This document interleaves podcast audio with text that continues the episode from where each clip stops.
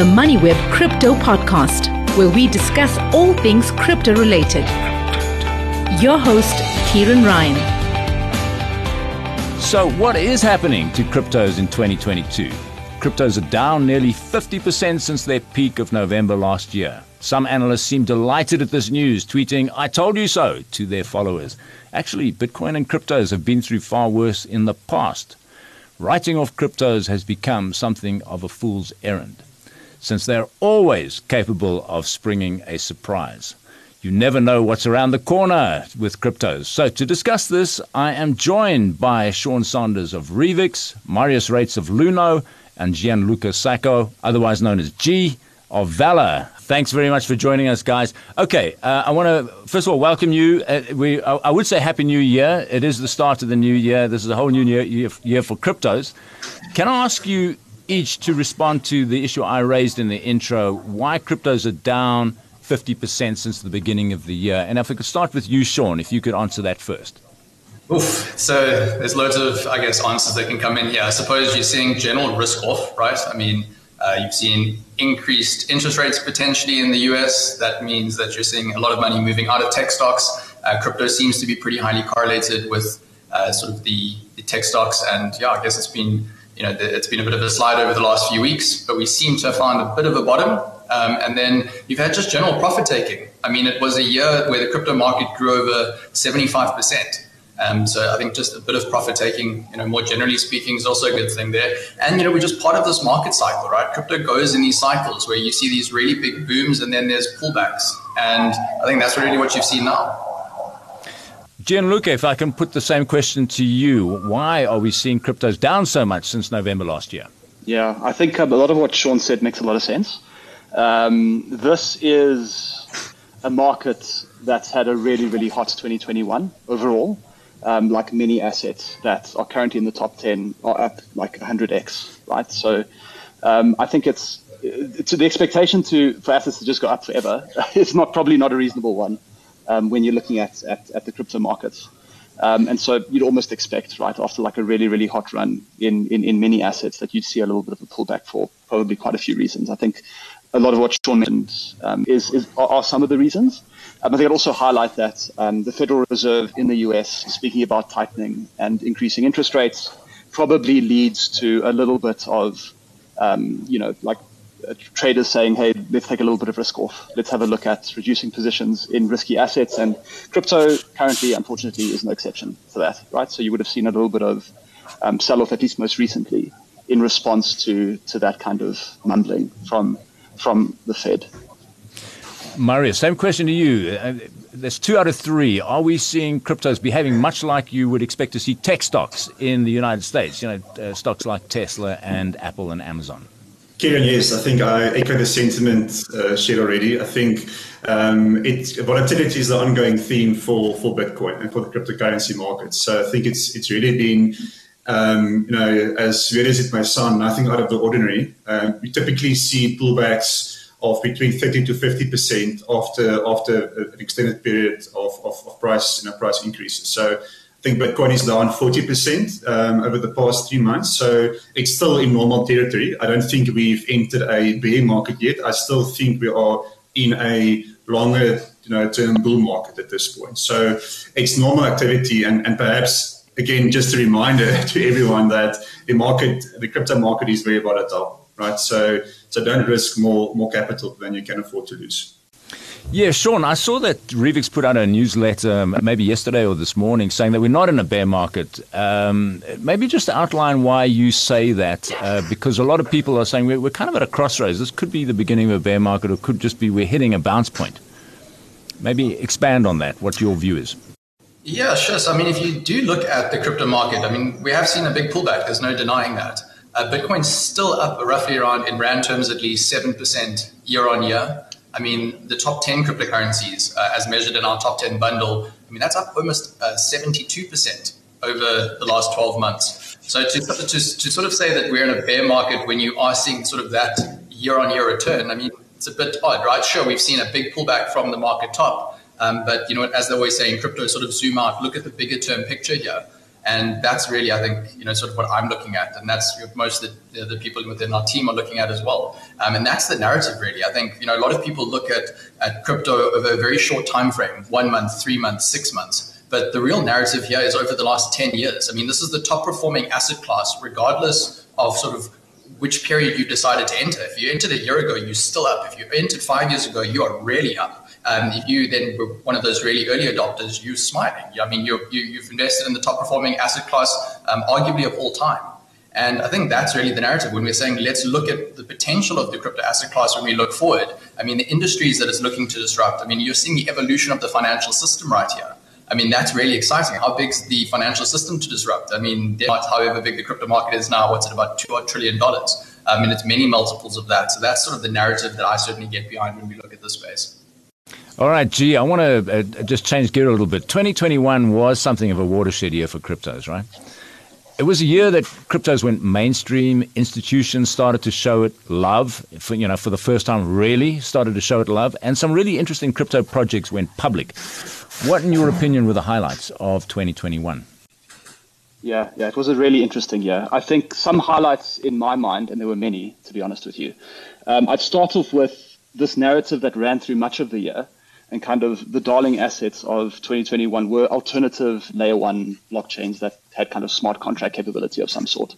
So I'd speak of Solana, Avalanche, um, and a couple of others that um, were kind of vying for um, the throne um, of being able to build like programmable blockchains and potentially blockchains of really high speed um, and throughput. Um, we've kind of found, if you think back a little bit further to 2020, there was this boom in DeFi. Um, Ethereum was the blockchain on which a lot of the action was happening, um, and throughput on Ethereum um, got like it's it's it's it's not significant, right? And so you saw that uh, the fees to transact on the Ethereum blockchain skyrocketed lots of people were priced out of um, participating in DeFi.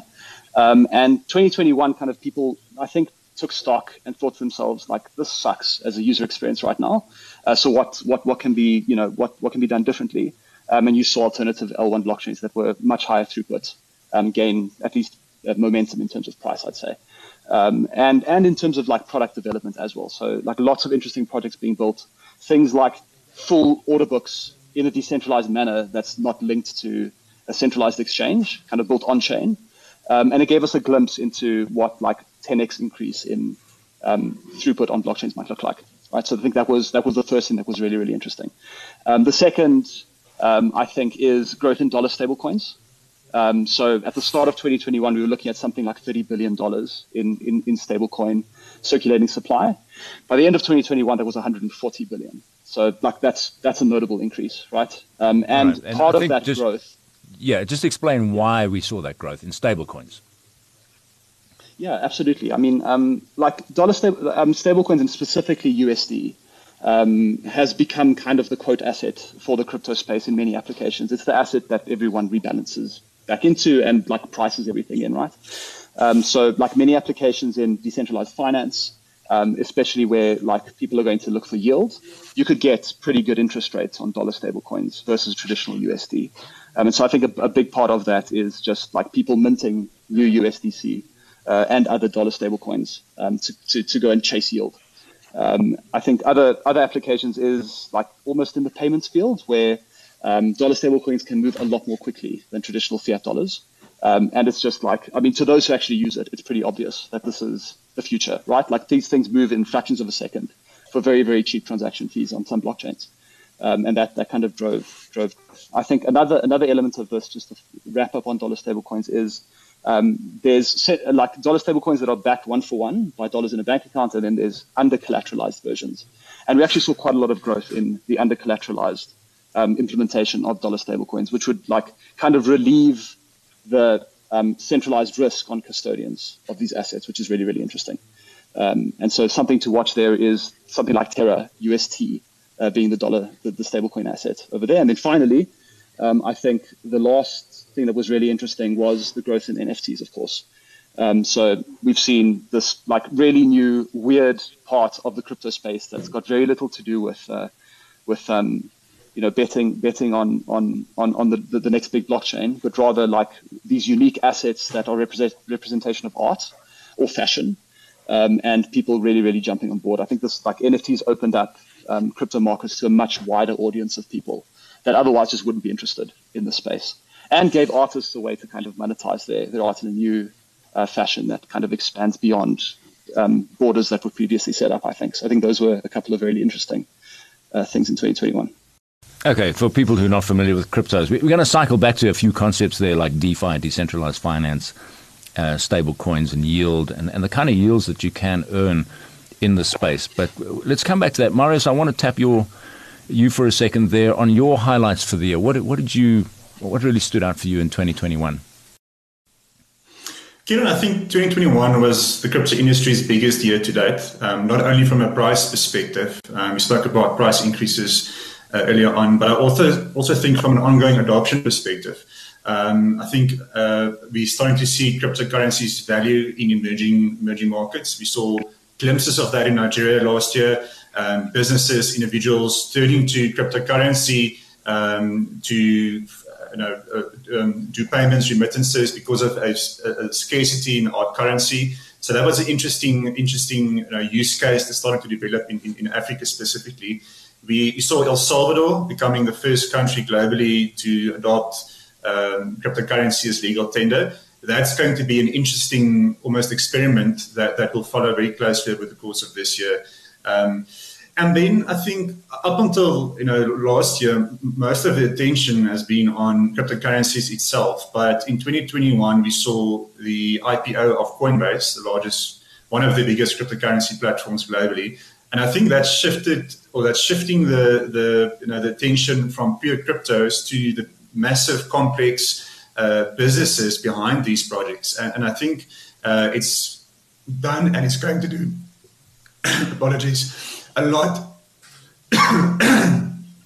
a lot for trust in the industry Ciaran um, and it should uh, provide comfort to lots of potential investors to uh, you know, to taking that first step into the cryptocurrency market um, and then lastly, uh, uh, institutional ad- adoption was, was, was the, the main theme over the past 12 months. Um, but it's also become easier for retail investors, individuals like, like us, uh, to access cryptocurrency, to get exposure to cryptocurrency and a price increases, price movements without actually holding, uh, opening a crypto wallet and holding crypto. Um, and so that's, that's done by the introduction of Bitcoin ETFs. We saw the first future future based ETF launching on the Nasdaq last year, um, and again, I think interesting development to to you know to monitor over, over the course of 2022.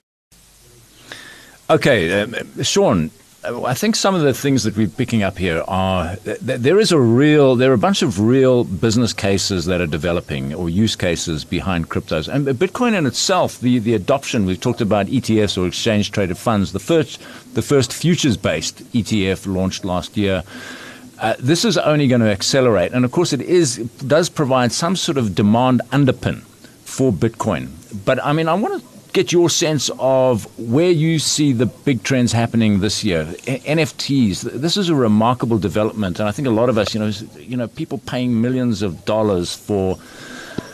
You know, a graphical art image. Um, but of course, what it is doing is it's creating a whole economy around digital art that wasn't there before. So th- this is this is something new, and you, you can never write that off. And also, decentralized finance. These the business case behind Ethereum and Solana and, and Avalanche and other projects like this. Talk to me about what you think the big themes will come out in 2022.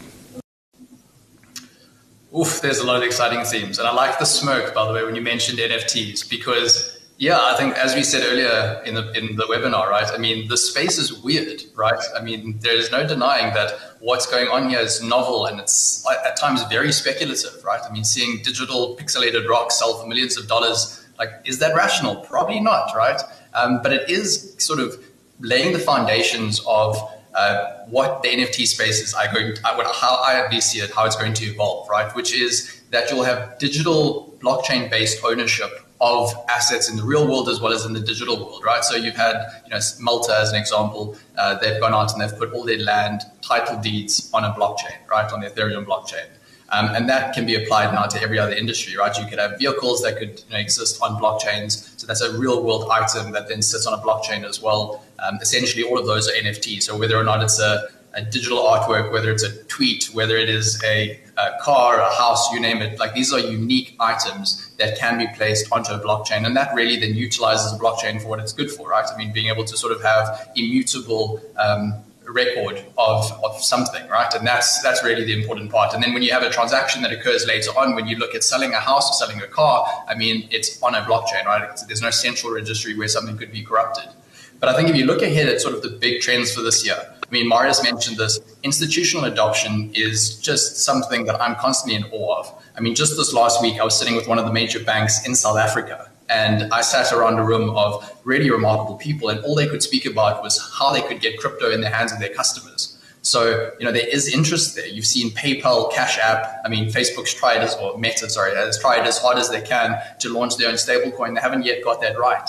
Um, but you know, there's so much interest across the board uh, in, the crypto space. I only think that's going to accelerate. Um, DeFi has a similar sort of feeling, at least to me. Know, I come from a traditional financial background, but it has a similar feeling, and certainly when I deal with some of my old colleagues. Um, as what XRP had in the early days, right? Like, you know, a lot of sort of crypto skeptics early on were like, I love XRP. I get that, you know, they're trying to disrupt the, the Swift system, um, but I don't really get the rest of the crypto stuff. And I'm seeing that same sort of application now to DeFi, which is incredibly exciting. I mean, I'm a bit of a finance nerd, and I, like the DeFi space is the coolest thing I've ever seen in my entire life. Um, and then you've seen the emergence of Web 3.0, the metaverse. I mean, all of these things have crypto as a commonality. Um, so, you know, I think the, the, maybe the last thing I was just mentioned is sort of regulation. I think this is something that you know mm. we, we are going to see more of going forward, right? You've seen uh, recently this last week India come out. Um, they've sort of proposed a unique regulatory system for cryptocurrencies as well as a unique tax. Um, you've seen Thailand do something very similar. Russia seems to be a little bit more in support of mining within uh, within their borders. Um, so yeah, I think the, the regulatory sort of discussions will continue, and hopefully we'll see some regulations in South Africa. And that's definitely going to be a major trend. Just before we go on, Sean, just maybe what is Web three? Just explain that. Oof, uh, Web three. So Web3 is where we go from having uh, what we know today as sort of Web 2.0. And I can go through the history, but I think just to save time, really, you've got websites that you can go onto today. Um, they can be a little bit engaging, right? You can go on and you can maybe order, let's say, an Uber through an app or something like that, right? And you can then get into an Uber. Um, but everything's sort of like, you know, it's interactive, it's 2D. Um, a Web 3.0 is not necessarily moving to a 3D, certainly not. It can be, though, through the metaverse, I guess, in the future. But you're looking at an internet that's far more decentralized, a lot more private, right? Currently, information can be tracked, your IP address can be tracked, uh, ads can be served to you based on your interests and all the rest. Web 3.0 sort of takes your data and says, well, no, this is yours. You have the right to earn uh, rewards for this data that you that you're sharing with other parties, not necessarily the likes of Alphabet, you know, Google or Facebook and all the rest. I mean, that's a very simplified version, but it's sort of the evolution of the internet, sort of democratizing access to the internet as well as the security of the internet and improving that. I think those are sort of the main trends. Right, and of course there are some coins that are built around the Web three. So, uh, so you've mentioned Web three as being one of the trends to watch, uh, NFTs being another one, institutional adoption. G, what, what how do, mm. what, what do you see the big trends to look out for? I think um, this industry is now getting so big that it is actually like impossible to keep track of everything. um, and I agree with everything that Sean said, plus more, to be honest with you. Um, so I think scalability continues to be a key trend this year. Um, we're probably going to see increased adoption of layer two technology built on Ethereum. Um, stuff, you know, that that that uh, helps to increase the throughput on the Ethereum blockchain, something that's been a bit of an issue that I mentioned earlier um, I'm pretty excited and watching that really, really closely. Um, that kind of interfaces with um, a multi-chain world, a world in which there are multi- many blockchains on which people transact. Um, and the question that's raised when you think about that is, well, how do these things, how do these different blockchains interact with each other, right? And so, cross-chain bridges between different blockchains, also something that's being built today, very interesting. Um, you would have probably, and some of the listeners would probably have seen that um, there's there's there, has been interesting developments in um, in in these cross chain uh, bridges very recently. Like there's been recently actually a, a, a hack on Wormhole crypto, um, which is one of one of these cross uh, cross cross chain bridges. Um, and that kind of highlights for me very quickly that all of this stuff is just so new and experimental that um, there's still a high amount of like risk in here in the sense that this is all beta technology, right? This is still early stuff, um, and and and it requires a lot of refinement, um, but it's groundbreaking. It's like um, to Sean's point earlier, like DeFi and many of these applications, it's just like thinking up finance from the ground up with new principles. Um, with like advanced technology, it's it's it's it's really exciting stuff that maybe we can spend a little time getting into if we if, if we do have a little bit more time. Um, I think the last thing is, or a couple of other things actually. Sorry, uh, very quickly. I think dollar stablecoins continue to grow. Like that, that market cap probably probably continues to just accelerate, in my opinion. Um, and finally, decentralized autonomous organizations or DAOs um, that that that can be used to govern uh, protocols in the crypto space um, is something that people who are much smarter than me spend a lot of time thinking about. Um, and and and it seems to be that there's it's it's it's primed for some interesting developments in that space in um, trying to organize um, basically institutions that are uh, decentralized that that operate on a blockchain. I want to go to Marius and just Marius get your take on what should we be looking out for in 2022. Ciaran, if we look back over the five of the past five years, we've made tremendous progress as an industry, you know, on many different fronts, from compliance, regulation, access, you know, become easier for the average person to to to dip toes into cryptocurrency.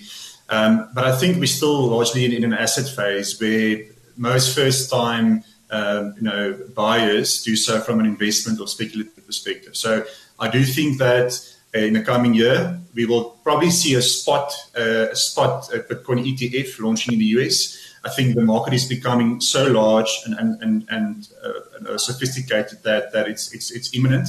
Um, and I think uh, you know I think that's firstly access for retail customers uh, will, will, become easier. Secondly, central bank digital currencies I think is an interesting new theme that has developed over the past year or two. Um, we saw the Central Bank of Nigeria um, launching their e-Naira project um, in November last year.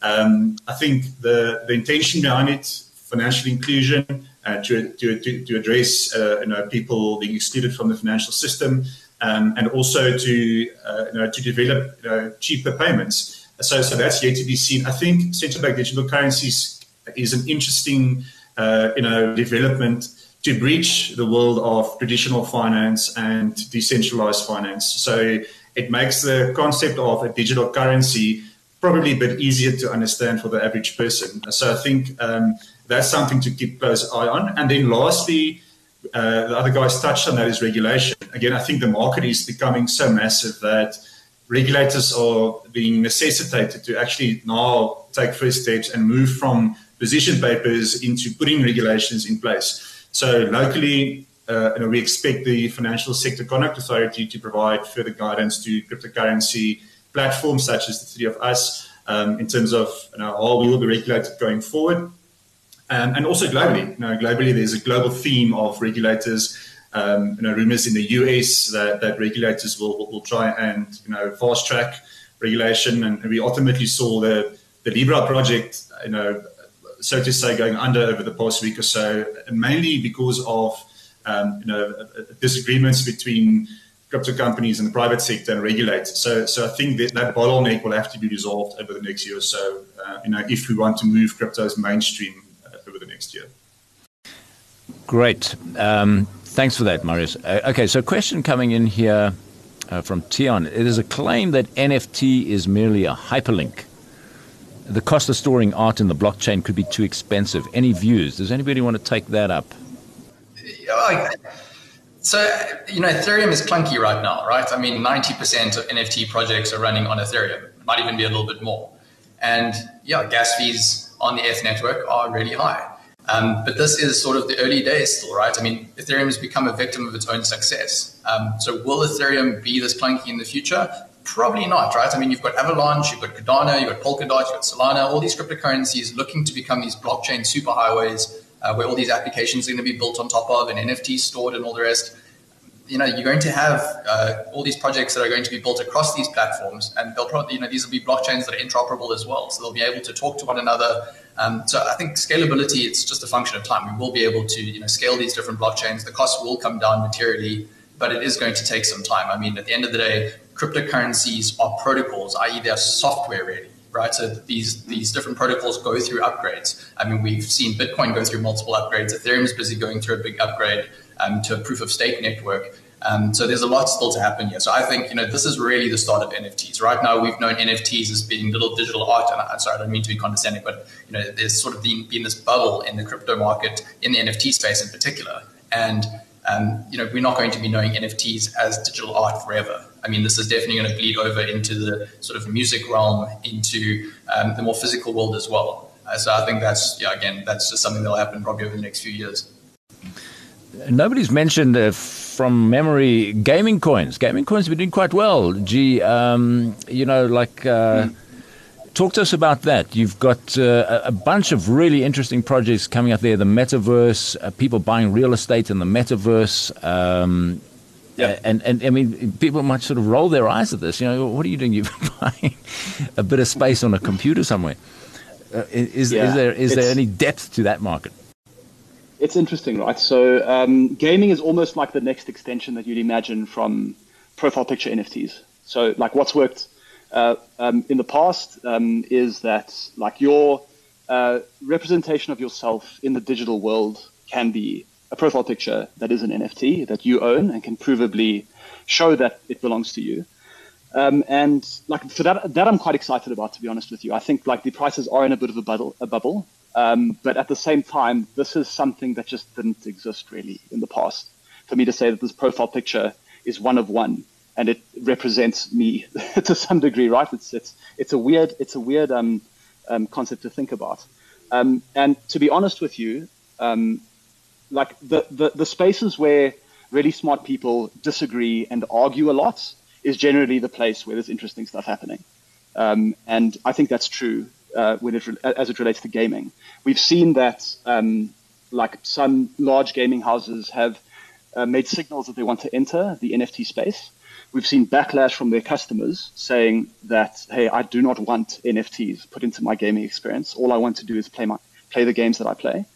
Um, and I think a lot of the like reason for that is that like um, gamers will view the production houses that, that, that build video games as just profit taking, right? They'll they'll think of them as um, the, the, if, if they're going to try and um, shoehorn NFTs into a game, they're trying to take more money out of my out of my pocket.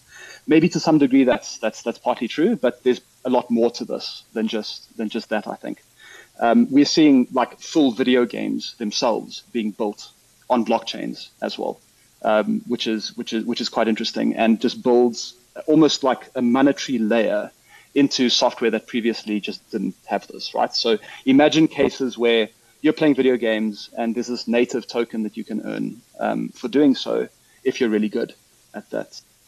Um, yeah, so I think I, I, think gaming is interesting. Um, I think like digital representation of physical goods, I'm not too sure about myself, but um, potentially is also an interesting space.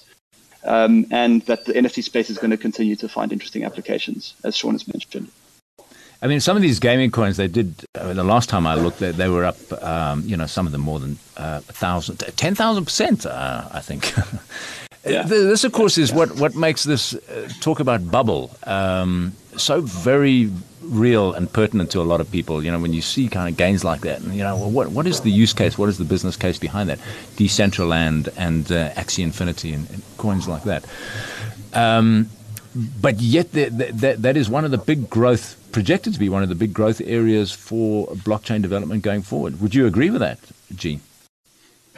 I think so, to be honest with you. Um, look, again, TBD, right? Who knows? Like this, this could all go up in in uh, in smoke if if it just doesn't have adoption from users. But I can totally see a path forward where um, users kind of come around to the idea that um, my games can include um, both like rewards uh, in, in in in crypto form um, and incentives uh, for like hardcore users, people who are um, who, who, are power users of, of these applications and almost gives back something to them where previously they, they, they, would receive very little benefit from from engaging in this kind of art, right? Or this or this this um this this pastime. Um, so I do agree. I think that there's there's opportunity here. Um, I think like if we think about price action, the reason that these things were, were up ten thousand percent is that like at the outset, no one believed that this would work, right? That, that, that this was interesting at all to look at. And that's kind of where you see massive price increases is where there's, there's, um, there's non, it's non-consensus views. It's a it's it's a it's something that just doesn't make sense at the outset, and then people gradually come around to the idea that um, that these applications make sense. Marius, uh, I want to swing back to Bitcoin. Bitcoin dominance. It's an interesting measure of the general state of health, if you like, of the, the crypto market. And a few years ago, Bitcoin accounted for 90, even 98% of the total market cap of cryptos. Of course, now it's, it's down to about 40%. Um, it does tend to swing and sway, and it could come back up again. But what is this telling us about the general state of the market? The fact that Bitcoin is le- worth less than half of the total crypto market now? Okay, I think it, I think it's healthy. Um, we're seeing traders rotating from Bitcoin to other coins because of potential, you know, better return on investment. But what we're also seeing is that during times of market turmoil, um, some traders see Bitcoin almost as a type of reserve or safe haven crypto. So, so during times of turmoil and, and markets dropping, you'll see Bitcoin dropping, you know, less than compared to other altcoins. And we, I think we saw it this time around as well. Um, of the top 50 coins, all 50 closed in a red, and Bitcoin did the best with a 25 or 30 percent drop. So, so I think. Um, as we continue uh, expanding on the on the, the asset, you know, the, the asset use case for crypto as a store of value as well. Um, as I said earlier, most first-time buyers enter the space uh, by holding Bitcoin, and, and on Luno, um, 70% of, of first-time buyers, uh, you know, in, invest into Bitcoin. Right, so I think that's a good indication that Bitcoin is still the most popular from a mass market perspective. Um, and also, when we're starting to see more crypto products being being built and, and, and are listed like ETFs, you'll typically see Bitcoin ETFs being the first instruments to be listed and to be offered to to the public. So I do think it's a it's a you know it's it's part of the cycle, Ciaran. As we see new speculative coins, uh, you know, becoming available, you'll have uh, speculators chasing those coins and, and chasing the prices up, but during times of, of you know sideways movement and times of you know with the prices dropping, you will see Bitcoin gaining dominance. And I think we saw that over the past week or two. Bitcoin dipped below 40%. I think it was 35, 36%, and it's up you know, to mid 40s again. So, so I think Bitcoin can be seen as the US dollar of the, the fiat world to some extent. Right. The granddaddy of the crypto world, Bitcoin. Staying with you, Marius, a question here from David. He's asking Will Luno introduce more coins like Shiba in 2022? Shiba Inu. Yeah, short answer yes. Um, you know, TBD whether we will introduce Shiba, um, but we will definitely look to introduce new coins this year. And, and I think just as a as a guide, we will look to you know we will we will probably look to offer the top ten coins. Uh, you know, if you, if you look at the Coinbase you know, top 10, top 10 index, more or less. So, so we'll definitely be adding four to five new coins over, over the next couple of months. I'm not sure if Shiba is in the top 10. Um, I think it's in the top 20. But, but of course, it's, it's one of these meme coins. It doesn't really fulfill any function at all other than just being a lot of fun, like Dogecoin. Um, but I, I, have a feeling it is in the, in the top 20. All right. Um, Sean, I think I'm going to. This is from Musa. Um, he's asking a question about Web3, actually. Do you think once Meta introduces its coin, it will make the Web3 skyrocket in some sort? I don't know if you feel that you can answer that one. I think I can because Meta isn't launching their coin anymore. Uh, Silvergate, actually, who was the bank that was working uh, with the, the Diem project, I mean, it went Libra, then became named Diem and all the rest, um, that actually got purchased yesterday, funny enough. Um, so recent development there. So Meta is no longer pursuing their own stablecoin. Um, Silvergate Bank, which is sort of the biggest crypto bank in the world now, if I'm not mistaken, uh, listed company as well. Uh, they are pursuing their own uh, stablecoin project. Um, but like I don't, I don't think there's one sort of stablecoin to rule them all. Different stablecoins work slightly differently, right? So you've got UST, which is different to USDT which is different to USDC, and then there's BUSD. There's all these different stablecoins that exist out there. Um, they have different mechanisms of proving that they have the reserves, so they've actually got the dollar assets somewhere, either in a checking account or you know in like short-term T-bills or something along the lines of that, or they actually use other assets as collateral. So DAI, which is a, a fully collateralized or over-collateralized actually a stablecoin, that doesn't have dollars. I mean, this acts like a dollar, so DAI acts very much like USDT or CUSD or TrueUSD, uh, but it doesn't have dollars essentially backing up the value of, of that one dollar worth of Dai. It's actually got Ethereum and you know multi Dai then uses a whole bunch of other assets. But I don't want to go down that rabbit hole too much. But the stable coins that you know making up more and more of the crypto market over time. I mean, we talk about a trend being uh, Bitcoin's dominance declining over time. Another trend, which you know not a lot of people talk about, uh, and G did mention it though, is sort of the stablecoins growth. I mean, gosh, like you look in the top 20 cryptocurrencies, uh, you know, you've had UST come in there recently. USDT has just grown year on year. USDC has just grown as well. So there's a lot of interest in stablecoins. Um, you know, there's loads of benefits as to why you would like a stablecoin over a traditional currency. You know, you can act and, and transact with this cryptocurrency uh, 24 7, 365. You don't rely on sort of banking times. Um, transactions happen instantaneously. You don't have to wait on payments and you don't have expensive SWIFT fees. So, yeah, there's loads of benefits. Um, but I can continue down that rabbit hole. I'm going to pause there. I don't know if there's any other questions around Web3 that I can tackle. Right. And in fact, uh, you did touch on a question. This comes in from Fahim, and he's asking Will the demand for new stablecoins increase in 2022?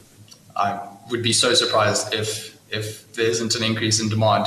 Um, as the crypto market grows, you're going to need to have sort of on ramps into DeFi, and you need to then have, you know, there's a big part of this market which is trading focused, right? And traders need to trade against some sort of a stable asset.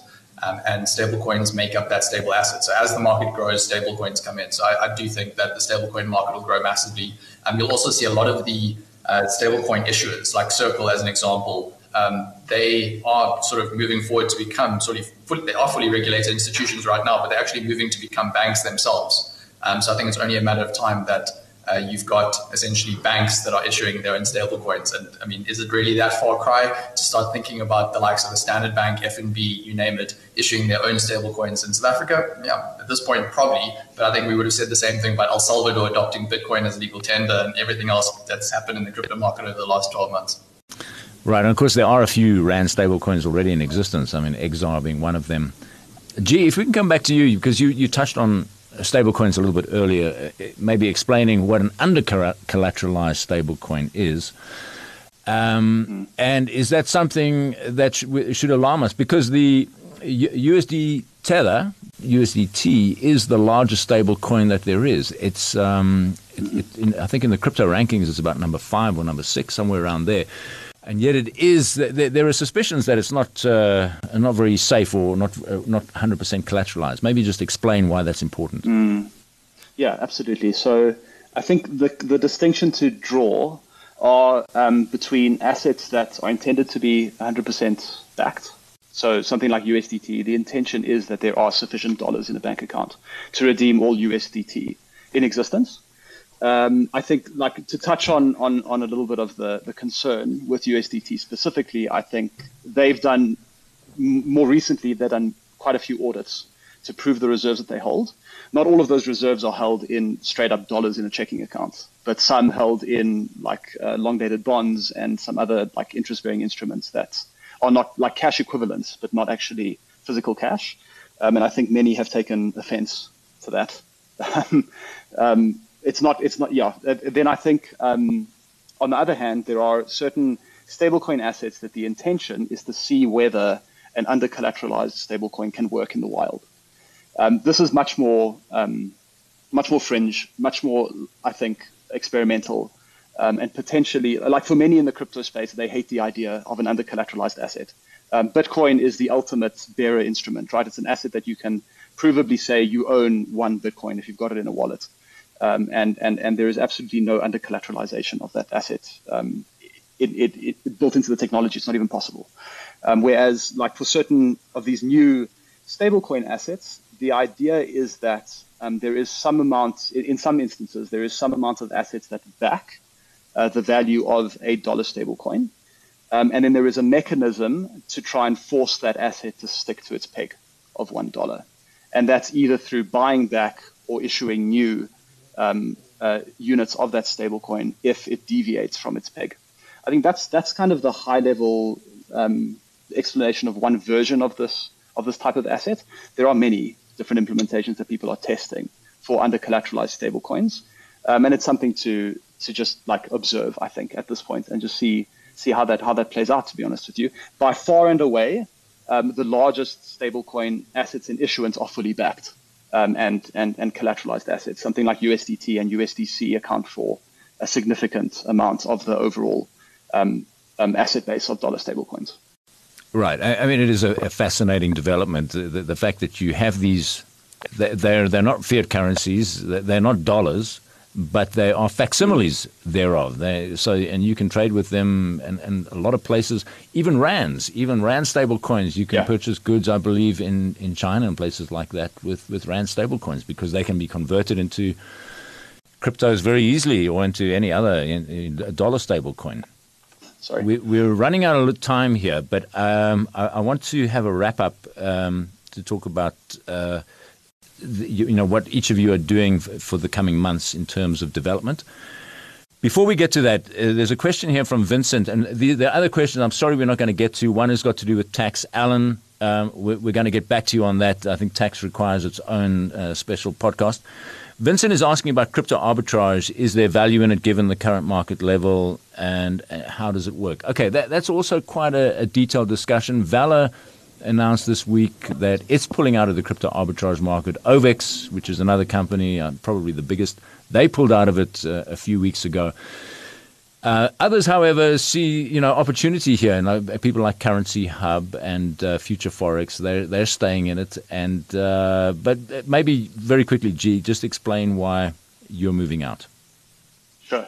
Um, so we sent our communications to all customers who um, expressed interest in in the VALR Arbitrage product um, this week. Um, we're exiting that space, uh, which is a small part of the VALR business, because of updated requirements from our banking partners. Um, so we are going to be winding down um, that part of our business through to the end of this month. and I think yeah, and I think like opening up space for um, other providers that, that, that have fewer restrictions on them, I suppose, uh, to go to, to, to enter the space further. One last thing I'll mention on this is that um, we care a lot about like serving our clients and, and, and offering the products that they that they that they that they love using.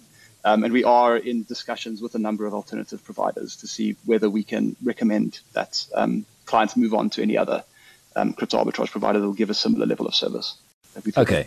I mean, a lot of readers, uh, MoneyWeb readers, write to us. They're a bit disbelieving. You know that people can make two percent pretty risk free. It's not that there's nothing yeah. risk free. There, there's always risks attached to it. But um, the, the whole purpose of arbitrage is to try and eliminate eliminate those risks.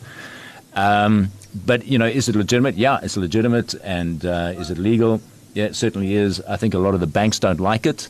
They see money going out. They don't necessarily see the money that comes back in again when the profits are banked. Uh, but it still exists, and there are still providers out there. Okay. Um, Marius, if I can go to you, first of all, give us a sense of how your business grew. I mean, uh, you, you put out a press release a few months ago saying that your the number of clients, and this is extraordinary, is up to 9 million worldwide. This is a South African company which has gone global. And um, you're now part of uh, a much larger group based out of the United States, and, and your ambition is to grow your client base to a billion. Tell us how, uh, how far along that track you are. Ciaran, yeah, thanks. We um, we passed the nine million customer mark last November. I think we're almost almost uh, we've almost reached ten million customer mark.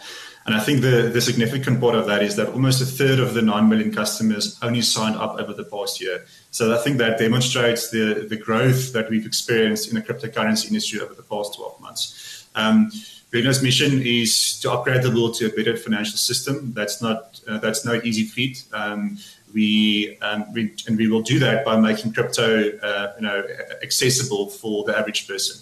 So, so for us, in order to, to, to, you know, to reach that lofty goal of 1 billion customers by 2030 is we need to have the best team in place. So over the past year, years, we, we've grown our team at Luno, uh, Luno employees to 800 uh, across our global offices with a, with a, a sizable chunk of the 800 still being based in South Africa, which I'm very proud to say because we, we were founded in South Africa. Um, and you know, if we wanted, if we want to reach more people, we need to expand our footprint. So, so we're also on a mission to to be one of the most widely recognized and, and accessible crypto cryptocurrency brands across the world. So, for the coming year, we are looking, we will look to take Luno into new new regions. As of Monday this week, Luno is available in, in the US, in New Jersey. So people from New Jersey can, can open Luno accounts. Um, and we'll be looking to expand Luno across the US as well over the course of the year. Um, Africa is interesting, so we're hoping to expand our footprint across East Africa. We're already active in, in Uganda, so we think it's a promising region. Um, and then, as we said earlier, I think we initially, um, you know, Bitcoin was the, the only and the dominant crypto for, for, for quite a long time. Um, we wanted to keep things simple. Um, as you know, magic internet money, as many people refer to crypto, can be quite a complex uh, you know, topic to, to grasp and to fully understand. But we think the time is now, the time has arrived. Um, we, we now have access and we've got new cryptocurrencies offering different use cases and providing utility to consumers. So for that reason, we will be looking to add four or five new new coins over the course of this year and, and give you know, our customers access to, to more you know, to more investment options through through new coins. So, and, and then I think lastly, which is sometimes an underrated topic, is regulation. I think that's super important. We are you know operating in this hybrid environment at this point where people still use fiat currencies, the dollar, to transact, to uh, invest into assets, to save to borrow um, and to perform all of the traditional functions that you would, you know, uh, perform uh, through a bank or financial service provider. We think that people will use cryptocurrencies in similar ways. So people will, will, will use for payments, they will invest, they will save, they will borrow and lend. And so we're evolving into this hybrid space. And um, I think uh, critical to that is the introduction of regulation because a lot of people, institutions still sit on the sidelines watching the market, um, watching it grow the, the use cases develop, but they're not able to participate. So we're investing a lot of time and resources into um, positioning Luno in certain markets uh, so that we comply with local regulations, so that we comply with, so, so that we, you know, we, we, we approachable and, and we are, you know, we, we provide consumers in those markets with comfort. So examples include Malaysia, Singapore, we're doing a lot of work in uh, with the, the, the coming regulations uh, there. Um, and then, of course, in the US, which is a very, very complex you know, um, country with, with uh, you know, many different local nuances. So, a combination of these factors, Ciaran, um, will, will hopefully help us to reach our, our goal by 2030. And hopefully, I'm still around then to, to, uh, you know, to experience that. okay, good. All right, Sean, um, tell us about your year. Did you have a good year? And um, you know, I mean, uh, MoneyWeb readers will be very familiar with, you know, your top 10 bundle, and you've also got a payments bundle and a smart contracts bundle. Are you going to be introducing more of these? We are indeed. And, and so I just need to come back to what Mario said there as well, right? So Mario said, if you're going to be around by 2030, I think this is the case of, you know, when you're in the crypto space, you're aging four times as fast as, you know, the normal person. And then uh, when you're in the scale up slash startup space, you're aging twice as fast. So, you know, you work that out. It's, it's it's a ride. Um, but yes, we're going to be launching a variety of new products. So we've got sort of uh, two single cryptocurrencies that will be launched later this month. Uh, that's Luna and AVAX. Then we've got a DeFi bundle that we've got coming later this year. I mean, our job at the end of the day, much the same as Luno and VALR as well, is that we want to simplify the process of investing in crypto. But we are very investment focused, right? We're not really trying to move into the sort of the payment space or anything like that. So if you want to get exposure to a crypto theme, whether that is, say, the metaverse, uh, NFTs, Web 3.0, um, maybe staking, you know, all of these areas, we want to just make it a lot easier for everyday people to get exposure to, to these themes within the crypto space. Um, so those are the different products we're looking to launch, to launch later this year. Uh, we've then got some savings vaults that we're looking to launch. Uh, this will be in South Africa and internationally, uh, much the same as the MoneyWeb Crypto Podcast, where we, we discuss all things crypto related. And uh, the Middle East. So, you know, as soon as I find a little bit more time in the day or the ability to sleep faster, um, we'll be we'll be sort of putting our foot down on the accelerator on that. Um, so that's quite exciting. We had a phenomenal uh, year last year, as I'm sure the other crypto platforms did as well. I mean, we grew 1,200 percent. Um, there was a bit of sort of a pinch yourself moment towards the end of the year. Um, and I'm yeah, really excited about what the space has to hold. Maybe the last thing I'll mention as well in the, the world of Revix is that we're going to be launching a variety of traditional theme-based products. The, the Revix platform. When I say traditional theme-based products, um, you know, our customers come to us because they want to invest in a specific theme within the crypto space. Maybe they want just broad-based exposure to the crypto market. They buy our top 10 bundle. Um, maybe they want to invest, as you mentioned, in the smart contract space. They can buy a smart contract bundle. Um, but they've come to a lot of customers have come to us and said, "Well, listen, we'd love to invest in say medical cannabis, AI, space exploration, genomics. Um, you know, you go through all these themes that people can invest in, And we really want to be able to offer those. Um, so in addition to the crypto we have on the platform. So I'm really excited to be able to launch those a little later this year. Wow. G, what about you? Excuse me. Did, did you, yeah. um, can you be 1,200%? Not sure. I need to go run the numbers, actually.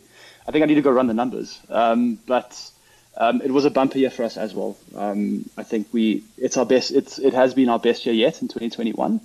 Um, over 110 billion rand, I think, in aggregate value traded so far to the end of 2021. Wow. Um, we shared over 70 million rand with our customers in rewards and rebates to date by the end of by the end of last year, um, and saw significant growth in our customer base customer base as well.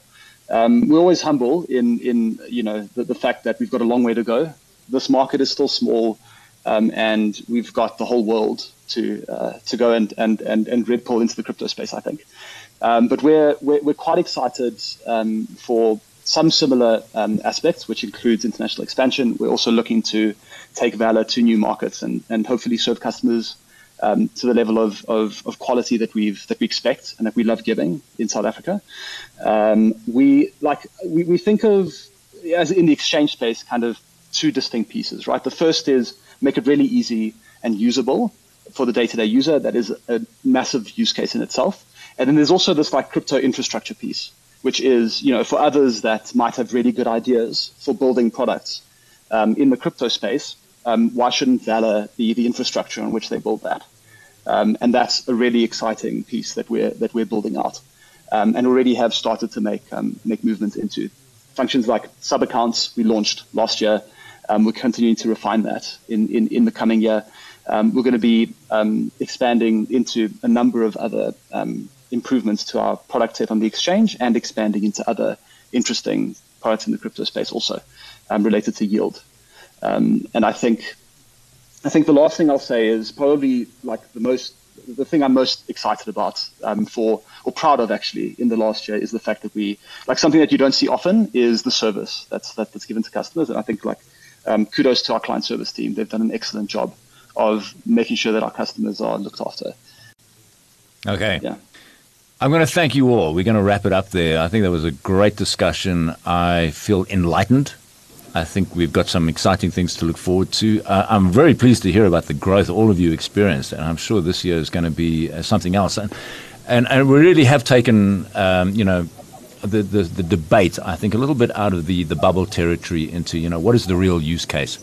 And uh, I want to thank you all for uh, helping us to come to that realization and for joining us. So, G, Gianluca, uh, Marius, and Sean, thanks very much for joining. And to our listeners and, and people who've been watching, thanks. Sorry we couldn't get to all the questions. I will go through them and I will um, try and answer them to the best of my ability. But for now, goodbye.